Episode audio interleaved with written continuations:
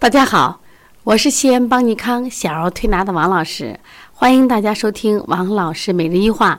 今天呢，我继续为大家分享前移的精彩医案——伏热吐泻案。这是一个又拉又吐的这个案例。那前提是伏热吐泻案。那我们先看看，就是那些庸医们他们是怎么治的。那前移又用了什么思路把这个孩子治好的？请仔细听啊，特别精彩。就广钦宅四大王公，武太尉，武太尉啊，过去呢，太尉是给小孩的命命的这个职位啊。过去这个皇亲贵族呀，这爸爸有职位，这小不点儿也有职位，所以这叫武太尉，病吐泻不止，又拉又吐，止不住。那么拉的大便是什么样子呢？水谷不化。并吐泻不止，水谷不化。如果是你，你会该怎么着呢？你会有什么样的思路呢？当时呢，把这些太医院的太医都请来，中医用补药，沿用姜汁调服之。中医说：“哎呀，一定要用补益的药，而且要用姜汁来作为引经药来给它调和呢。为什么呢？因为水谷不化呀，这应该是虚寒症了，是不是？那结果是什么样子呢？六月中服湿药。”一日一加喘吐不定，也就是吃完药以后呢，喘的更厉害了，病加重了，而且呢，吐更不吐的次数可能更多了，而且吐止不住了，还加了个喘。本来光是吐泻吧，现在是一日一加喘吐不定，喘加重了，吐还没有这个次数了。他是几月份喂的药啊？六月份喂的药，为什么问这问问这个呢？后面前医有话，然后这严重了，家长又着急了，赶紧把前医请来吧，把前医请来，前医一看，哎呀，这这是危险死了，这用错药了，当用良药治之。这医生们都不说不对不对不对，明明这个小孩吐泻多且顽固不化，应该补脾，怎么能用良药呢？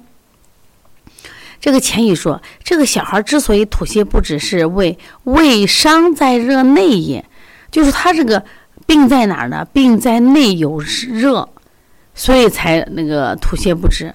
应该用石膏汤三服并服，三服之三服煮一服一下喝了，就是一单喝量不够，要三服合一服。这个到底听谁的呢？听众太众太医的，还听钱乙的？这个。”这武太医的爸爸他也在看了呀，这个孩子的情况，我觉得应该是顽固不化，应该是什么症？应该是这个寒症，是不是寒症？说那他又听了这个谁众太医的话，又用丁香散三服，服用丁香散三服。这个钱乙他本身是个太医院的负责人，他还有别的孩子，可能给孩子这个孩子看完以后就走了。结果他下午回来的时候，刚好这个小孩要服丁香散，他说不能服丁香散，不能服。你如果吃了结果有三天后，这个小孩必腹满身热，饮水吐你。这个小孩喝水吐水，喷射性吐，说不能喝，不能吃。结果人没听他的嘛，啊，继续吃。三日外，三天后，果然像钱乙说的，真的像钱就钱乙说中了。就是钱乙说的这个情况，这小孩呢腹满身热，饮水吐逆。那你钱乙为什么能说这么准呢？钱乙说，六月份热热得很，大暑地热，小儿易感暑热之邪，从而我认为呀是伏热在里，热伤脾胃而引起的大吐泻，是邪热不能杀骨，并非虚寒不能消骨嘛。所以用石膏汤。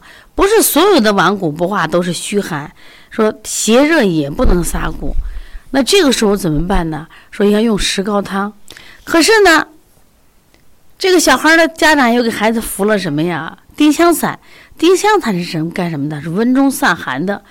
你温中散寒就会导致这个孩子腹满身热，饮水吐逆，喘而隐隐，这是肺胃之气将绝的这症状呀！你太危险了呀！说你看你不听话，跟你说你这个孩子体内有热，你非说这个孩子有寒，啊，你分不清楚，顽固不化好像就认为是寒一下，这个顽固不化是邪热不能撒骨。说怎么办呢？说赶紧赶紧赶紧，钱乙继续治吧。这钱乙给他治的时候呢，钱乙用的什么方法？用白虎汤，用了白虎汤三服，又加了个白冰子。用白虎汤是干什么？清阳明之燥邪。白冰子是除胃肠之食积。然后呢，又用养阴清肺、凉血安神之药。又用了这个麦冬、黄芩、脑子、牛黄、天竺黄、黄芩，以朱砂为一，五丸配竹叶汤化下。然后吃完以后什么结果呢？吃完一结结果以后呢，这小孩呢五天后五天后就好了。但吃这个药的时候有个要求，就渐次减少药量，以退为进，使脏腑血气调和，诸症尽平。然后不能开太太快，太快的话，那可能后面还出问题。那这个案例给我们什么启示呀？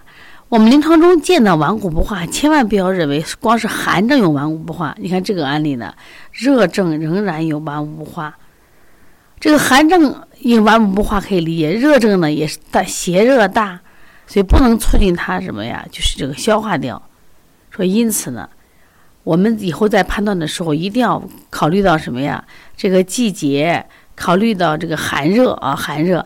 所以说这个案例实际上是一个呃。传统医生跟钱医之间的寒热之争，最后谁胜了？当然是钱医胜了，因为钱医把孩子病治好了，所以把这个病的启示要好好看看啊。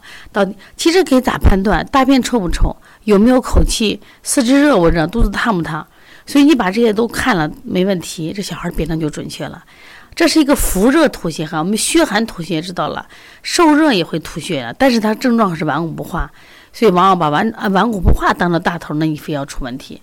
如果大家有什么问题，可以加我们微信幺八零九二五四八八九零，有什么问题可以联系啊。我们在十一月二十四号有四诊合参，舌诊、面诊、手诊，这个还有这个七诊，想学习的到我们这儿来，可以咨询我们的小编。